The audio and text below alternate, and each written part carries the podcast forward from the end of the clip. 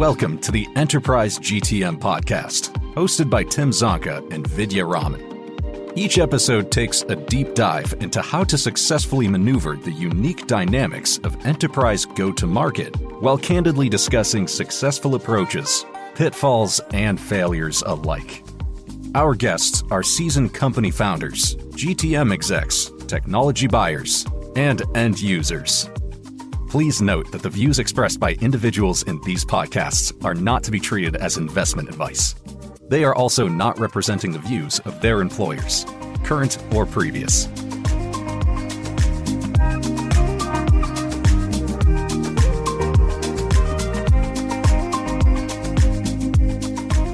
I'm excited to share with you our guest today, DJ Sampath. He was the founder, CEO of Armorblox. He sold that to Cisco earlier this year Armorblox was a cybersecurity startup which built the world's first natural language understanding platform to intelligently detect, alert, and protect against identity related attacks and data loss. DJ is the quintessential engineer turned CEO. He's got a PhD in computer engineering, started his career as a software engineer before starting Armorblox. I'm sure there's much that founders who are walking similar career paths can learn from him. And so, without much further ado, let's welcome DJ Sampath. DJ, it's great to have you here. Thanks so much, Tim. Super excited to be here and uh, and talking to you and Vidya. Well, maybe just start out. Tell us a little bit about your founding journey. You know, you worked at startups, large enterprises before starting Armorblox. How'd that prepare you for some of the things that you had in store for you? And especially, what was the hardest part about transitioning to a CEO role? I think one of the things when I look back, one of the decisions that I made was to join a startup as one of the earliest of employees when you think about the company that I was at before, it was called StackRox.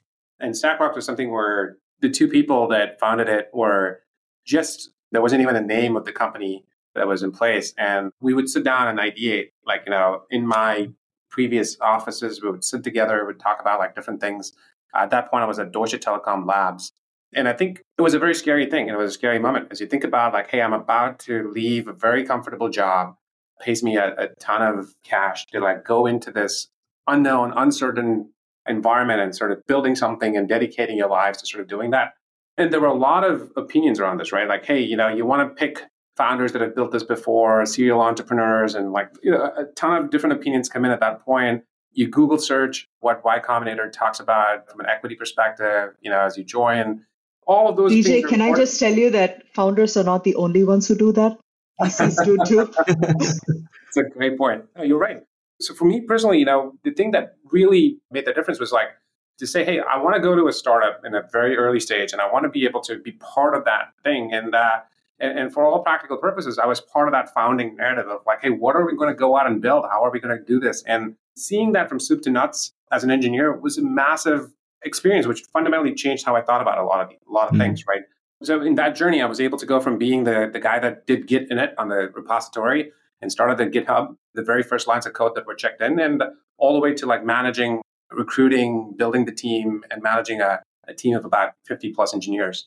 And so I think that's a journey that I would recommend to anybody that's sort of thinking about it. That's a right at that cusp, you know, trying to figure out, hey, what should I do? How do I go start my own startup? Take a little bit of a detour, spend a little bit of time at like, you know, one of the startups at the earliest stage, get a feel for it. And I think that to me was like paramount in sort of thinking about the next step. And as I started thinking about what I wanted to do next, I think it was all of those experiences, having amazing mentors that sort of showed me the path along the way, was fundamentally instrumental in me saying, okay, you know what? I think I understand this. I think I know what it takes to sort of get the startup up and running from scratch. And let me go do that. So I think that's in some way an abridged version of my journey, you know, getting from a software engineer to being a CEO. You also had a, a secondary, a segue question. You'd asked me about what about being a CEO was hard? Yeah, just what was the hardest part of that transition for you? I think there's a there are a lot of things that you don't know unless you have founded a company. I'll now say the opposite of what I just told you. And it's important to take the detour and to learn all of those things, but you still, until you become a founder CEO, you still have a large amount of knowledge gaps about all the way from like incorporating a company, going from like, okay, wait a minute, what does the incorporation charter look like? Why should you incorporate it in Delaware? To like regulatory requirements when you start hiring people in a distributed fashion. like, oh, wait a minute, you have to adhere to like laws inside of like each and every single one of those states. You know, it's like each state has its different rules and regulations. And when you go beyond the United States and you start hiring people out of other countries, you got to adhere to the laws over there. There are so many details that are part of that fabric, you know, when you start thinking about building your own company. And again, on the go to market side, you have to start thinking about specifically like how do I get my first customer? You know, you, you, your gears mm-hmm. don't go the same way when when you are an early engineer in a startup because you're transitioning from like just writing code and making sure that that thing works. And then at the end of the day, you sort of like you check out. You're like, hey, I'm going to watch some Netflix. I'm going to hang out with the kids. I'm going to you know, go to bed. When you become the CEO of a startup, there is no off button. You're still like you know you're still hanging out with your kids. You're still like you know putting them to bed. But as you're doing that, there's a thread that's not being shut down inside of your head that goes, wait, tomorrow morning I got to pitch it this way, or maybe this is the angle, here's how I'm going to hire my next salesperson. Here's what that's going to look like. It never turns off. So I think to me personally, that was the big shift in terms of making that transition from being an engineer to, to being a CEO. So DJ, that explains why I never saw you outside of your house during the year and a half or so that we were neighbors because you had no off button as a CEO. So that's also a good segue into actually what you touched upon, which is, you know, especially becoming a CEO, starting your career as an engineer and then transitioning into a CEO is something a lot of founders do that they aspire to do. And one of the things I've noticed is that they often fall into the trap of over indexing in building product as opposed to selling it. So you already alluded to it. So can you maybe give our founders listening to this podcast some super tactical advice as to how to overcome the trap. Really, no strategy, but really very, very tactical. How do you almost sometimes maybe have to brainwash yourself, perhaps, but how do you get yourself to, to overcome that trap? What did you do? The first thing I would say, a contrarian belief, I think I would like to state is that if an engineer comes to you and says, Hey, I don't know how to sell, they're flat out lying. I think they have to understand that they've been selling since they were born. Like, you know, when they wanted that extra candy or when they wanted to watch some extra cartoon time when they were kids, they have been finding ways of being able to convince others how their perspective is right. It happens when you write code. It happens when you check in your code and you're negotiating a PR. You're going through every facet of what you have to do when you sell a product. So I think you have to, first of all, change that perspective that this is fundamentally different from writing code yes, I mean, you know, while that may be true, developers and coders and engineers have been doing, have been selling for a long, long time before they go through their first actual sale of their product. So I think the important piece to recognize is that is to sort of own it first, as opposed to having this mental block of saying, "Hey, I'm not a salesperson." Everybody is a salesperson. I think, you know, once you accept that, things start to change, right? When you build the very first product, let's call it the Hello World program in a brand new thing, you know, you are turning around and showing somebody as an engineer, you say, hey, look, Hello World is working. You're selling right there. You're showing them a demo. You said, hey, you know this thing that I wrote? It got compiled, it ran, and it now prints Hello World on this on this LED screen, you know, that's which which works. Right there is the tight loop you want to start building upon, right? You start to think about, hey, how can I show this to somebody that this piece of code that I wrote is working? that's your atomic building block. You you build on top of that. The next thing is that you know you've got to use the same skills to convince investors to say, "Hey, I built this prototype. Here's how this is working." The next thing you do is you turn around and you convince your next employee to come on board. You're selling right now, saying, "Here's the vision for what I have, but here's this first piece of code that already works." See, and I've done this before, and I know how to do this more. And the same thing applies to when you turn to a customer and a prospective customer. You sit down and you say, "Hey, listen, check this out these are the problems that you're facing today. And I have seen that. I've been in your shoes. And here's what I have gone ahead and built something for you that might take that pain point away from you. And so it's the natural segue to like officially going out and selling. So once you couch it in that perspective, I think it becomes a lot easier for engineers to start making that transition. Because for the first few years, the person that's going to be getting out there and selling inside of a startup is going to be the founder CEO. And we know historically, when we look back, a lot of technical engineers have become massively successful. They've become very successful founders and they managed to take the companies and you know have billion dollar plus outcomes because they understood that they're solving a very valuable pain point and they know how to articulate it in a meaningful way that people could understand it. So that would be the tactical advice that I give, you know, change of mindset, saying that, hey, I've been selling and I know how to sell and let me just hone my skills. 100%. You, you put it very beautifully, broke it down into very progressive steps that people can think of. And also, I love the mental hack that you started off with, which is that, you know, if someone says, I cannot sell or I have not sold, that is a lie. Just tell yourself you're lying to yourself. I love that starting point. So, continuing down that thread of common traps that technical founders fall into, especially at the earliest stages, some founders fall into the trap of, you know, continuing to build, build, build because in their mind, the MVP, the minimal viable product, is not done yet. So, curious to hear from you. How had you come to the conclusion as to what done looks like, and as far as MVP is concerned? Was it based more on your own perspective on the product and the technology and the problem you wanted to solve, or was it purely based on customer feedback? Maybe it's a combination, but let me just throw it out to you. Vidya, this is a it's a nerve. You touched a nerve right there. I think figuring out when something is perfect, when something is good to go, is the hardest thing to do. It's not easy. And I think it takes a tremendous amount of discipline to sort of like constantly check and validate what you're building is meeting the requirements of the market. Everybody's heard of the stories of like how a lot of the successful companies that we're a part of today had an MVP that was nothing but a you know a drawing on a napkin. I still remember I think the famous stories of uh, I think it's of uh, Dropbox, right? When the guys got together, they basically just had a mock implementation of like what Dropbox could look and feel like up until like the first hundred users, you know, got to a point of them signing up for it because they just saw a video demo of what it could be, which is basically the modern version would be like, hey, just put a Figma up on a website and put a sign up button and see how many people sign up for it, right? And that in itself tells you that, hey, there's a tremendous demand for something. So that's on the one end of that spectrum. And the other end of the spectrum is sort of like, you know, beautifully well designed, completely good to go product and we've known that, you know, sometimes those things don't really take off. You might have spent like years and years of making a magical leap, pun intended, of a product which never sees the light of day, right? And so 100%.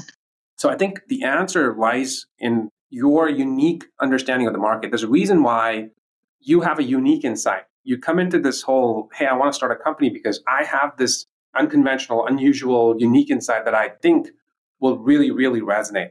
And you sort of have to stay very close to that part of it. As much as everybody's going to come in and say, I want X, I want Y, maybe you should think about it as Z.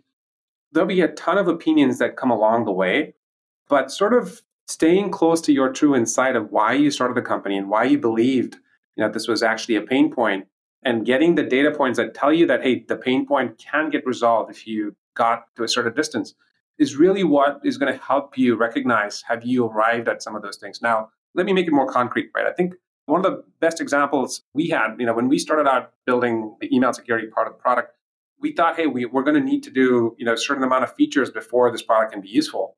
And then we said, okay, for customers to really understand like what we're building is meaningful, we have to use the state of the art natural language processing algorithms to be able to make sense of this. And we spent a good amount of time doing that when we went and started talking to our customers and we, we had tons of these conversations, one of the big things that came back with was saying it was a very simple thing that they really needed at the end of the day, which was, hey, I have this problem where when I have a mail that I receive, and I'm not sure if it is in fact you know, a legitimate email or whether it's suspicious, I want to be able to ask somebody about this. Like, hey, is this really a legitimate email?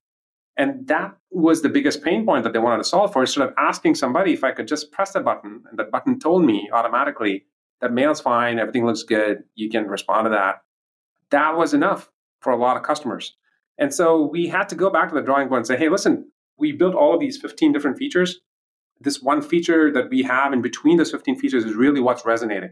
So let's stop working on 14 other things. Let's mm-hmm. just focus on this one thing and make sure that this one thing becomes much, much better. So in, in some ways, I think mm-hmm. you can go down the rabbit hole of deep, yeah. you know, the feature after feature. But I think what's important is to test it constantly with the market, saying, "Hey, did you find this feature useful?" If you're building a consumer product, it's a lot mm-hmm. easier. You can quickly get somebody to try it out. But when you're working with enterprises, it becomes that much harder to like get back to a customer, get their attention, and say, "Hey, test this out and tell me whether this is meaningful or not." So yes, it can be hard, but doing that is worth its weight in gold. Got it. That makes a ton of sense, DJ. I mean, clearly you started with a unique insight and you had a certain idea as to what customers would value and value very much. But then when you started putting it out in front of customers and you had your initial idea might have been 14 different features that were important, but without putting it out and sharing it with customers in some way, shape, or form, be it a napkin or a prototype in some other way, shape, or form, you wouldn't have been able to figure out that that one thing out of the 14. So it sounds like it's definitely important to have as many intermediate validation points you can have validation and invalidation so that you're not trying to have like this big bang okay here's my mvp and now we can we can launch and then you also touched upon like how when you started Armorblox was not the only or, or the first email security solution granted i'm sure it is was the most innovative and effective one when it launched so I'm sure you must have heard several objections coming from prospective customers, from people who had seen other vendors, particularly startups, pitch them all kinds of things but didn't deliver. So, what advice can you give founders who are trying to disrupt or enter into an existing market and who I'm sure are hearing similar objections? I mean, there is some aspect of grit and perseverance and, and all of that. How do you, like, I don't know if there are mental hacks or otherwise, how you or was it quantity, the number of touch points that you had? How did you go about overcoming those objections? I think one of the key things as an entrepreneur is to have a tremendous amount of conviction what you are setting out to do, right? I think without that, you shouldn't be in the business of trying to build something or build a startup, right? Because you're not convinced yourself that what you're doing is the right set of things. I think at the core of it, that conviction is sort of what powers the next set of steps that you just talked about, right? Mm-hmm because you're going to hear a lot of no's. You're going to hear no's from investors. You're going to hear no's from customers. And there are going to be a, million reasons why they're going to say no. They're going to say no because, hey, hang on a second, I don't have this problem, or they don't believe they have this problem. And then, mm-hmm.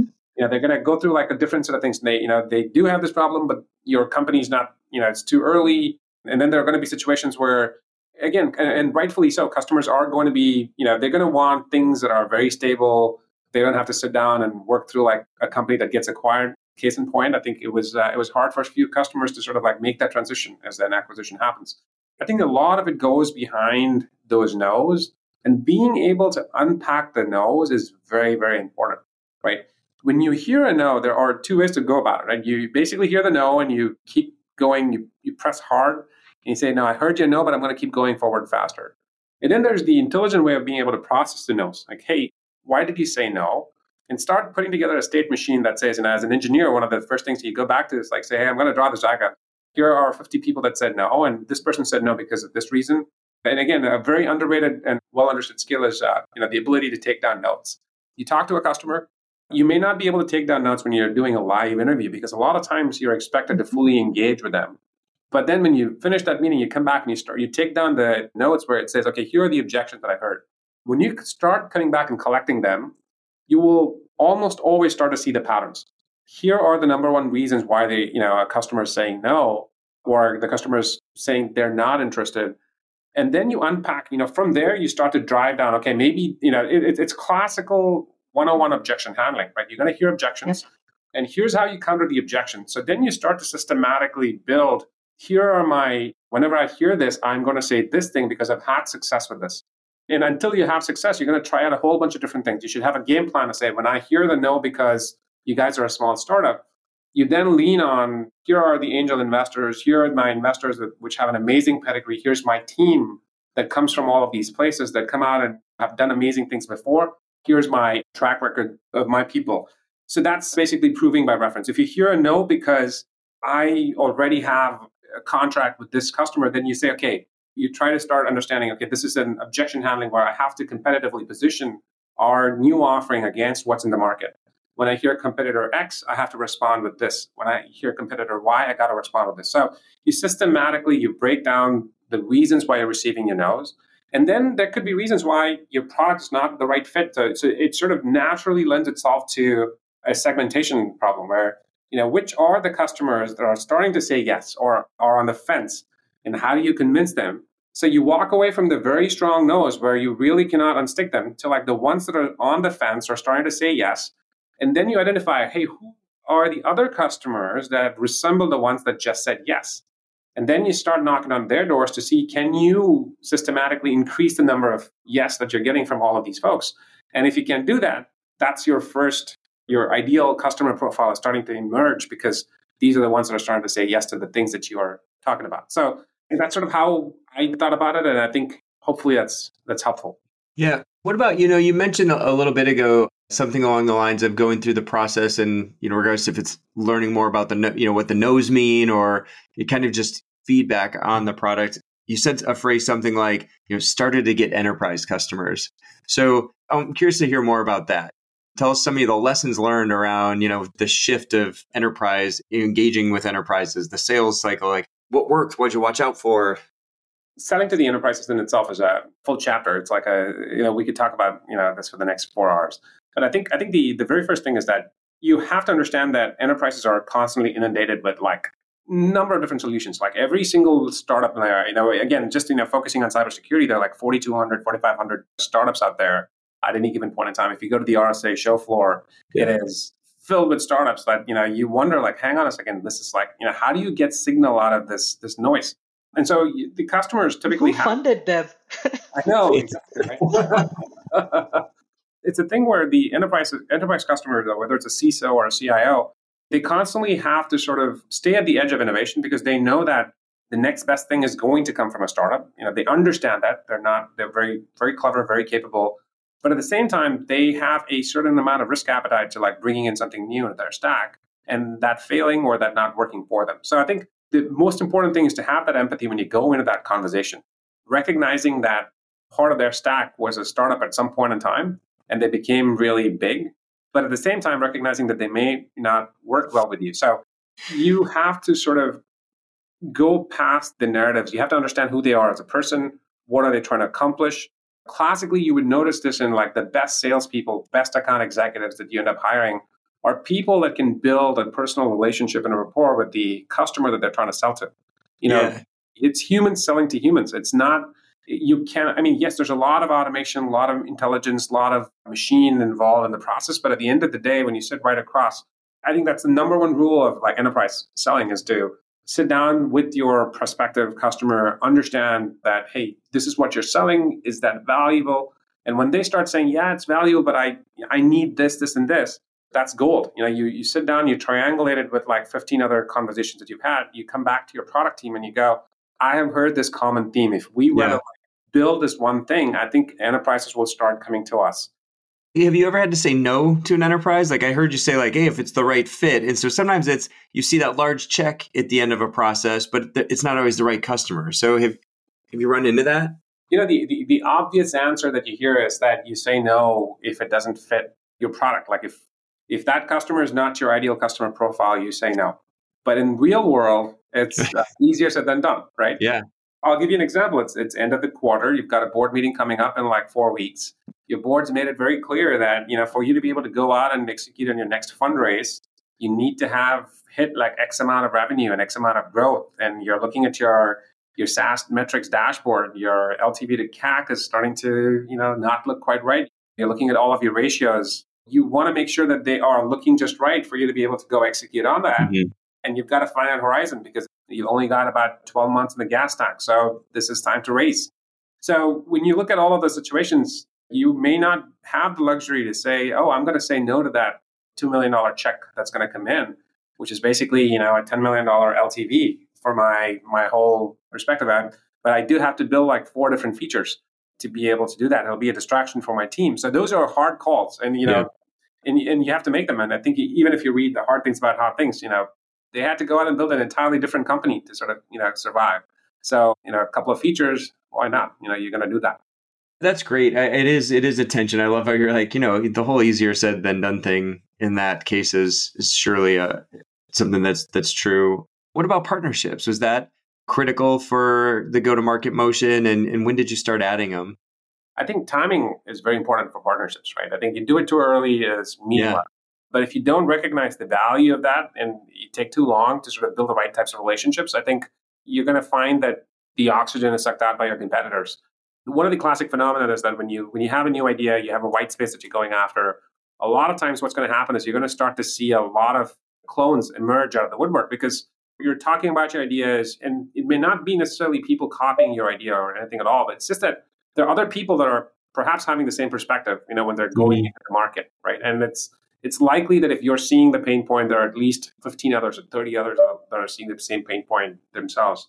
So I think what ends up happening in that case is that if you don't build the right types of partnerships, you know, whether it's channel relationships, whether it is with other larger companies that have a massive distribution that's out there, it's important to sort of like find the right people in each and every single one of those and build those relationships. And you have to start that from day zero. You're constantly building relationships with other CEOs.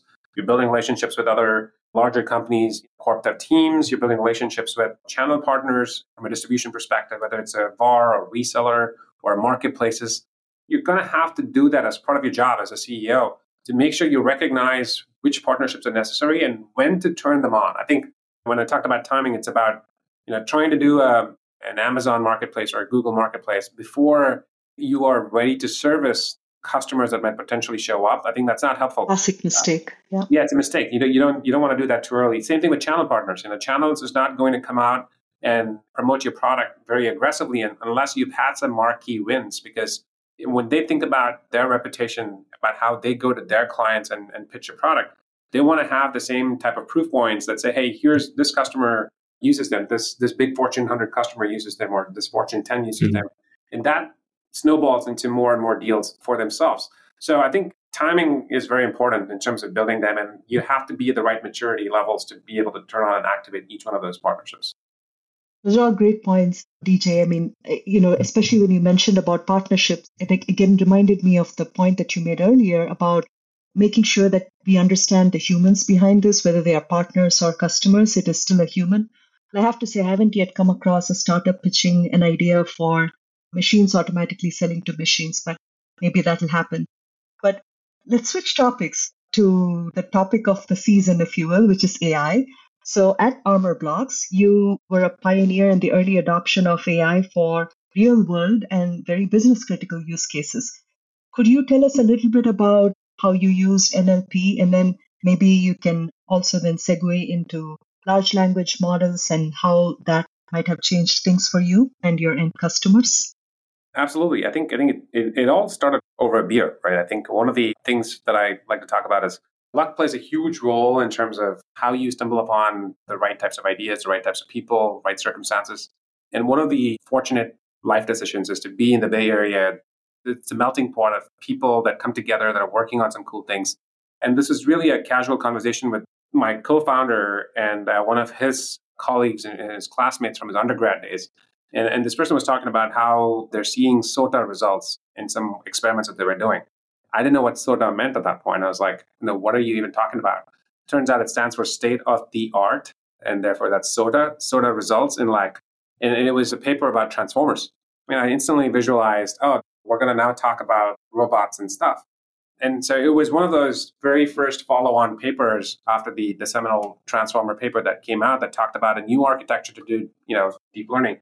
And so very quickly we went back and we started looking at it and we are like, hang on a second, this is really fascinating. You know, we've always talked about semantic search, the semantic web, but this is sort of a very different way to think about this. And I think that was sort of our, our inflection point for us to be able to think about, hey, can we bring this into the cybersecurity world where a lot of what we're trying to solve for is being able to understand, you know, bring natural language understanding to the entire cybersecurity stack is sort of what people are looking to solve, whether it is alert fatigue or whether it is phishing attacks, whether it is managing SOCs. I think all of these things were sort of tied together. So we said, okay, let's play around with this a little bit more. Our first use case when we interviewed a lot of customers was, hey, we have this phishing attack, and this turned into something a lot bigger. It turned into a lateral movement. It turned into this type of CNC attack and so on and so forth. That sort of like made us realize, okay, let's go solve this one pain point using the models that we're trying to build using transformer models. And right then we started like, you know, looking at labeling data, which is a huge, huge problem. Like, where do I go get data set for emails where we can start labeling this in an effective manner? So it's a hard problem unless you start reading emails. And we knew that inside of our ecosystem, there were others that were reading all of the emails and we were coming from a security and privacy world, we were like, hey, there's no way we could do that, right? We had to find ways of being able to work with synthetic data to be able to do this thing. So we took a little bit of a circuitous route in trying to build models, and we were collaborating at that point. OpenAI was a lot more easier to work with, and they were really open, and it was easier to get data back and forth, and that. And we did some really good collaborative work at that point. point, and as the very first transformer model was coming out, the GPT 1.0, which is in some ways one of the, the first LLMs that were out there, we were leveraging that to be able to understand what's going on inside of emails. BERT just came out from Google as well at that point, and as a foundation model in some ways. And so we started leveraging some parts of BERT. We started building our own version of a model from the ground up based off of the customers that we're connecting to and the data that we are getting. Mm-hmm. And you know, we had the ability to sort of just pick like the emails that were malicious. And using those malicious emails, we generated a lot of synthetic data of like other malicious emails and use mm-hmm. that to build uh, an encoder decoder that could effectively do the right types of inferences. And it got really wild very fast. Like I think we were working with these things where we were starting to see these patterns and we were convinced at that point that the world's going to change. And that's why we were working on this mission to say, okay, can we build this in such a way that we still get 70 plus percent on gross margins? Because there's only so much of VC money you can burn, right? You got to start becoming smarter about how you build a business. And, and so, GPUs. that's right. And so, so we started getting smarter about how we were you know, building the infrastructure, deploying these models appropriately, and sort of managing all of that. And all of a sudden, things started getting really better. I think it's a it's a model with AI where it's garbage for a long time, right? It's garbage, garbage, garbage, garbage, and all of a sudden, it's like holy crap! Like it's starting to work really well. And I think this is not something that people understand unless they've you've spent time, you know, trying to build and work with these models from scratch, right? And for us, we mm-hmm. had that big aha moment in like you know late 2019 early 2020 and that caused us to be able to like build our customer base very very quickly from that point on but we were still going into each of those conversations explaining to customers saying hey there's a big movement happening in fact if you go back to like some of our oldest customers in 2019 or 2020 we were pitching to them about this whole concept called transformers and their eyes would glaze over until uh, november of last year when like chat gpt came out yeah. and number of inbounds that we got saying, "Oh my God, DJ, this is what you were talking about two years ago or three years ago."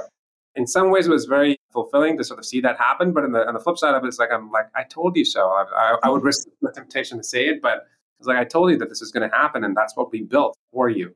But no, I think it's been a it's been an amazing ride looking at what's happening in the AI, the inflection point that's happening, and I'm tremendously excited about what's about to happen as well. I think as we sort of see that shift people are going to just take things off the shelf, LLMs off the shelf, and start to build some amazing experiences. You don't have to build something from scratch right now because there's so many awesome options available. So, yeah, exciting times. It's, it's fascinating. Clearly, we have we're standing on the shoulders of giants and include OpenAI, maybe more close these days, but still they can take some credit too. So, domain specific models, or is that not something that you think is going to be important, especially in security? I think what's going to happen is largely you're going to see a huge amount of attention being focused on smaller models that solve specific pain points. Um, I think you're, you know, that's to, it's bound to happen because when you think about what the LLM solved for us, they offered you the ability to sort of explain, you know, use language, draw upon like different weights that are back there to explain something complex in a simple fashion, right? I think when you start thinking about, hey, how do we use this model in a more meaningful way? I think you're going to start to see smaller models that are you know, that have much less latencies, smaller models that have the ability to sort of not having to provide so much information inside of a context window, not over relying on RAGs. You're going to start to see that become the de facto for niche applications. And I think there are going to be lots of these small models that are talking to each other, but there's still a place for larger and larger models because if you think about the universe of expressions, especially when it comes to a consumer side of the house, where their end users finally consuming a, a product, the large language models are still, they have a massive amounts of relevance because you cannot accomplish everything for everybody with small models. I think there's going to be a world where both of these exist, coexist just fine. But I think there's not enough work that's gone into small models, and you're going to start to see that happen in the next few years. Got it. Thank you so much, DJ. This was absolutely amazing. So many very, very valuable nuggets that you had shared. Thank you very much for your time here. Really enjoyed the conversation. Of course. Thank you for having me on, and I appreciate it. And it was great talking to you both. Thank you for tuning in to this episode of the Enterprise GTM podcast. Subscribe to the show wherever you listen to podcasts so you'll never miss an episode. While you're at it, if you found value in this show, we'd appreciate a rating on your favorite podcast platform so we can continue to help enterprise founders thrive.